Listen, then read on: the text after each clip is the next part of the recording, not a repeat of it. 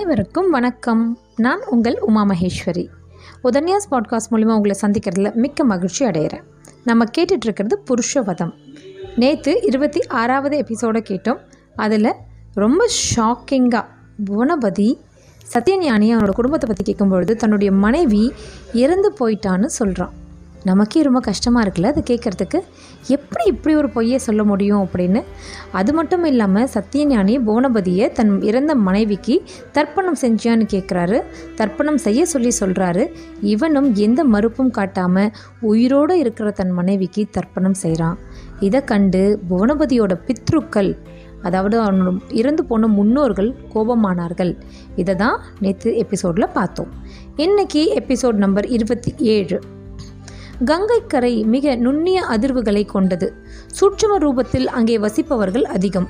அந்த நதியின் மீது பிரேமை வந்தது. அதை விட்டு ஒரு நாள் கூட பிரியாமல் எத்தனை காசு கொடுத்தாலும் கங்கை இல்லாத இடத்திற்கு போகாமல் கங்கையின் குளுமையில் நடந்து கொண்டே தன் உடம்பையும் மனதையும் ஆற்றிக்கொண்டவர்கள் இறந்து போன பிறகும் அங்கேயே சுற்றி கொண்டிருந்தார்கள். இந்த உலகம் உடல் ரூபம் கொண்டவர்களது மட்டுமல்ல உடலில்லாது சூட்சும சரீரம் உடையவர்களுக்கும் இங்கே உண்டு இடம். அவர்கள் பிரபஞ்சத்தின் வேறு பகுதிக்கு போகாமல் வாழ்ந்த பொழுது உண்டான வாசனை விட முடியாது. எண்ணங்களையும் அகற்ற முடியாது. மனம் என்பதை விட முடியாது. ஆசைகளோடு வாழ்ந்திருப்பார்கள். ஆசைகளை அனுபவிக்க உடல் வேண்டும். அவர்களிடம் உடல் இல்லை. அவர்களுக்கு கங்கையில் குளிக்க ஆசை. ஆனால் குளிக்க முடியாது. கங்கை நீரை குடிக்க ஆசை. ஆனால் குடிக்க முடியாது. ஒரு நாளைக்கு மூன்று நான்கு முறை குளித்தும் குடித்தும் பழகப்பட்டவர்கள். கங்கா மாதா கி ஜெய் என்று கூறி நூறு வயது வாழ்ந்தவர்கள். மேலேயும் போக முடியாமல் கீழேயும் வர முடியாமல் தத்தளிப்பார்கள். கங்கைக்கு புதிதாக குளிக்க வருபவர்களை அவர்கள் ஆவலோடு பார்த்து ஆசிர்வதிப்பார்கள். தர்ப்பணம் செய் என்று மனதிற்குள் தூண்டுவார்கள். தர்ப்பணம் செய்பவர்களுக்கு அருகே உட்கார்ந்து கொள்வார்கள். யாருக்கு தர்ப்பணம் என்பதை நொடியில் கண்டுபிடித்து விடுவார்கள். விஷ்ணுவே இவன் பெற்றோரின் பொருட்டு இவன் செய்யும் தர்ப்பணத்தை துளசி தளத்தோடு ஏற்றுக்கொண்டு இவன் பெற்றோர்களுக்கு விடு விடுதலை கொடு. அவர்களும் பிரார்த்திப்பார்கள். ரிஷிகளுக்கும் முனிகளுக்கும் சாதுக்களுக்கும் முழங்கை வழியே தர்ப்பணம் செய்யப்படும் பொழுது அந்த தர்ப்பண ஜலத்தை ஆவலாக ஏந்தி அந்த நீரில் ததும்பி இருக்கும் அன்பு சக்தியை பருகுவார்கள். மன ஒருமையோடு செய்யப்படும் தர்ப்பணத்தில் அன்பு சக்தி பொங்கி ததும்பி இருக்கும் அந்த அன்பு சக்தி அந்த சூட்சும சக்திகளின் மனதை ஒருமைப்படுத்தும். அந்த மன ஒருமை அவர்களை அமைதிப்படுத்தும் அல்லது விடுதலை வாங்கி தரும். உடல் காணாது போவது அதாவது ஒரு விடுதலை என்பது போல மனம் காணாமல் போவதும் ஒரு விடுதலை. அதுவும் ஒரு வகை மரணம். உடல் இல்லை ஆனால் உடலால் வாழ்ந்த மனம் இன்னும் இயங்குகிறது.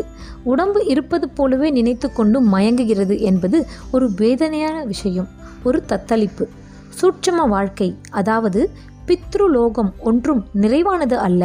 பிரபஞ்சம் பற்றிய அறிவு பித்ருலோகத்தாருக்கும் அதிகம் தெரியும். உலகெங்கும் வேகமாய் அலைய முடியும். இன்னொரு சூட்சும சக்தியோடு தொடர்பு இன்னும் வேகமாக ஏற்படுத்தி கொள்ள முடியும். சும்மாவும் இருக்க முடியும். ஆனால் நிறைய சூட்சும சக்திகள் சும்மா இருப்பதில்லை. பிரபஞ்ச அறிவு ஏற்பட்டு விட்டதனால் மனிதர்களை நோக்கி கதறுகிறார்கள். செய் இதை செய் இதை செய்ய வேண்டாம் என்று ஆவேசத்தோடு கதறுகிறார்கள். சில மனிதர்களுக்கு உள்ளுணர்வாய் இது புரிகிறது. சிலருக்கு இது புரிவதில்லை. தான் என்கின்ற கர்வம் மனிதனை அழிக்கும் காரணங்களில் முதன்மையானது. சூட்சம ரூபங்களை புரிந்து கொள்வதில் மிகவும் நல்லது. கர்வம் உள்ளவருக்கு சூட்சமமும் தெரியாது ஸ்தூலமும் தெரியாது. அவர்களுக்கு எதிரே உள்ள மனிதர்கள் பேசுவதும் தெரியாது தலைக்கு மேலே உள்ள பித்ருகள் பேசுவதும் கேட்காது. புவனபதி கர்வம் உள்ளவன். மனைவி இருக்கும்போதே இல்லை என்று அவன் சத்தியஞானியிடம் பொய் சொல்ல சத்தியஞானி அப்பாவியாய் கங்கையில் தர்ப்பணம் செய்துவிடு என்று தூண்ட உயிருள்ள மனைவிக்கு புவனபதி படகில் நின்றபடி விஷ்ணுவே என்று அழைத்து தர்ப்பணம் செய்தான். பித்ருக்கள் கோபமானார்கள். உயிருள்ளவருக்கு இவன் தர்ப்பணம் செய்கிறான் செய்ய சொல்கிறான் என்று ஆத்திரமானார்கள். ச்சே என்று அந்த இடம் உதைத்து போனார்கள். படகு திடும் என்று ஆடியது. நவஜானி உருண்டு புவனபதியின் மீது நச்சென்று முட்டி முட்டிக்கொண்டாள்.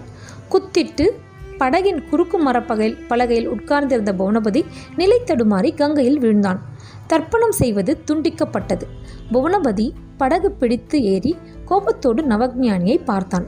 நவஜானி அவனை கவனிக்காமல் உருண்டு கலைந்த மூட்டைகளை சீராக்குவதில் இருந்தாள். படகை எடப்பா கரையில் போய் சரி செய்து கொள்ளலாம். சத்தியஞானி கட்டளையிட்டார். படகு குரங்கு வனம் நோக்கி வேகமாக நகர்ந்தது. இறங்கிய கரையில் சேறு அதிகம் இருந்தது. காலையில் தண்ணீர் பெருகுவதும் மாலையில் குறைவதுமாக அந்த பகுதி இருக்க மரப்பலகை போட்டு அவர்கள் கரையேறினார்கள். மூட்டைகளை இறக்கினார்கள். படகு பார்த்துவிட்டு வனத்துக்குள் இருந்து பத்து வீரர்கள் ஓடி வந்தார்கள். அவர்கள் களைத்து காணப்பட்டார்கள். சத்தியஞானியாருக்கு நமஸ்காரம். இந்த இடம் சரியே இல்லை ஒட்டுமொத்தமாய் கூவினார்கள். என்ன பிரச்சனை? என்றான் புவனபதி. குரங்குகள் பரனில் அமைந்திருந்த ஓலை குடசைகளை பித்து போட்டுவிட்டன. உணவு வகைகளை பறிக்க முயல்கின்றன. தானியங்களை காப்பாற்றுவதே மிகப்பெரிய வேலையாக இருக்கிறது உரத்த குரலில் முறையிட்டார்கள். புவனபதி சிறு மூட்டையை இடுப்பில் கட்டிக்கொண்டான். மூங்கில் கொம்பை எடுத்துக்கொண்டான் வேஷ்டி இருக்க சரி செய்து கொண்டு குடுமியை அவிழ்த்து நன்கு முடிந்து கொண்டான். என் பின்னே இடைவெளி விட்டு வாருங்கள். பெரியவரையும் பெண்ணையும் சூழ்ந்து கொண்டு அழைத்து வாருங்கள். கட்டளையிட்டு விட்டு முன்னே நடந்தான். இடுப்பு மூட்டையிலிருந்து சிறிய உடுக்கையை எடுத்தான். டம டம டம டம என்று கூர்மையான சப்தத்துடன் அதை ஒழிக்க செய்தான். உடுக்கையை இருக்க கட்டியிருப்பதால் சப்தம் வெண்கலமாய் வெகு தூரம் கேட்பதாக இருந்தது. வனத்திலுள்ள குரங்குகளை அந்த சப்தம் அலைக்கழிக்க வைத்தது. குரங்குகள் இயல்பிலேயே நிதானமில்லாதவை. இந்த சப்தத்தை கேட்டதும் பெண் குரங்குகள் கிரீச்சிட்டு கத்தின. பெண் குரங்குகள் கிரீச்சிட குட்டி குரங்குகள் நாலா பக்கமும் அலைக்கழிந்தன. ஒன்று பிடி நழுவி தரையில் விழுந்தது. விழுந்த அதிர்ச்சியில் அப்படியே நின்றது. இந்த கூச்சலை கேட்டு ஆண் குரங்குகள் கோபமடைந்தன. யார் எதிரி என்று பார்க்க தரையில் வேகமாக ஓடி வந்தன. புவனபதி தொடர்ந்து உடுக்கையை ஒழித்து கொண்டிருக்க அவனை பார்த்து சீறின. கால்களால் தரையில் அடித்தன. முஷ்டியை மடக்கி கைகளை உயர்த்தி உரத்த குரலில் கத்தின. அவனை நெருங்குவதற்காக அரை வட்டமடித்தன. அவை எல்லாமுமே வாலில்லாத குரங்குகள். மிக மிக புத்திசாலியான பிராணிகள். குரங்குகள் ஒன்றை ஒன்று பார்த்து கண் சிமிட்டிக் கொண்டன. செய்கையில் பேசிக்கொண்டன ஒரு குரங்கு அரைவட்டத்திலிருந்து சட்டென்று குறுக்கே பாய்ந்தது. அவன் கவனம் திரும்புவதை வைத்து இன்னொரு குரங்கு அவனை தாக்குவதற்கு வந்தது. புவனவதி சட்டென்று பின்வாங்கினான். கண்களில் நடிப்பாய் ஒரு பயத்தை கொண்டு வந்தான். குரங்குகள் வெற்றி பெற்றதைப் போல் ஊளையிட்டன. தூசு பறக்க காலை உதைத்தன. ஒரே நேரத்தில் புவனபதியை தாக்க உத்தேசித்தன. சைகையில் எண்ணத்தை பரிமாறிக்கொண்டன புவனபதி பின்வாங்க வேகமாக உறக்க கத்திக்கொண்டு அவன் மீது பாய்ந்தன. புவனபதி சட்டென்று நின்றான். காலகட்டினான் துள்ளி குதித்து கொம்பை சுழற்றி குரங்குகளை தாக்கினான். தலையிலும் முதுகிலும் காலிலும் கையிலும் படபட படபடவென்று அடிகள் விழுந்தன. கொம்பு பிடித்து இழுக்கும் ஒரு குரங்கை கொம்பால் தூக்கி போட்டு தரையில் மோதினான். குரங்குகளை விட வேகமாக செயல்பட்டான். தாக்கிய குரங்கையை பலமாக தாக்கினான். கொம்பால் தரை ஒன்றி மண் தூவினான். உரத்த குரலில் கூவி அவைகளை அதிர்ச்சியடை செய்தான். பெண் குரங்குகளின் கூவல்தான் ஆண் குரங்குகளின் கோபம். பெண் குரங்குகளின் கூவல்தான் ஆண் குரங்குகளின் கலவரம். யாரோ வரான் யாரோ வரான் என்று கூவின பெண் குரங்குகள் சண்டை வேண்டாம் சண்டை வேண்டாம் என்று கூவ ஆண் குரங்குகள் தடுமாறின. தாக்கிய தலைவன் திரும்பப்போ என்று குரல் கொடுக்க மின்னல் வேகத்தில் எல்லா குரங்குகளும் மரமேறின. தலைவன் குரங்கு மட்டும் மூச்சிறைக்க தனியே தரையில் உட்கார்ந்து புவனபதியை முறைத்தது. புவனபதி அருகே போனான். சிறிய மூட்டையிலிருந்து வெள்ளக்கட்டிகைகளை எடுத்து அந்த தலைவன் குரங்கு முன் போட்டான். தலைவன் குரங்கு வெள்ளக்கட்டியை முகர்ந்து பார்த்து வியந்தது. அந்த இனிப்பை ருசித்து சப்பு கொட்டியது.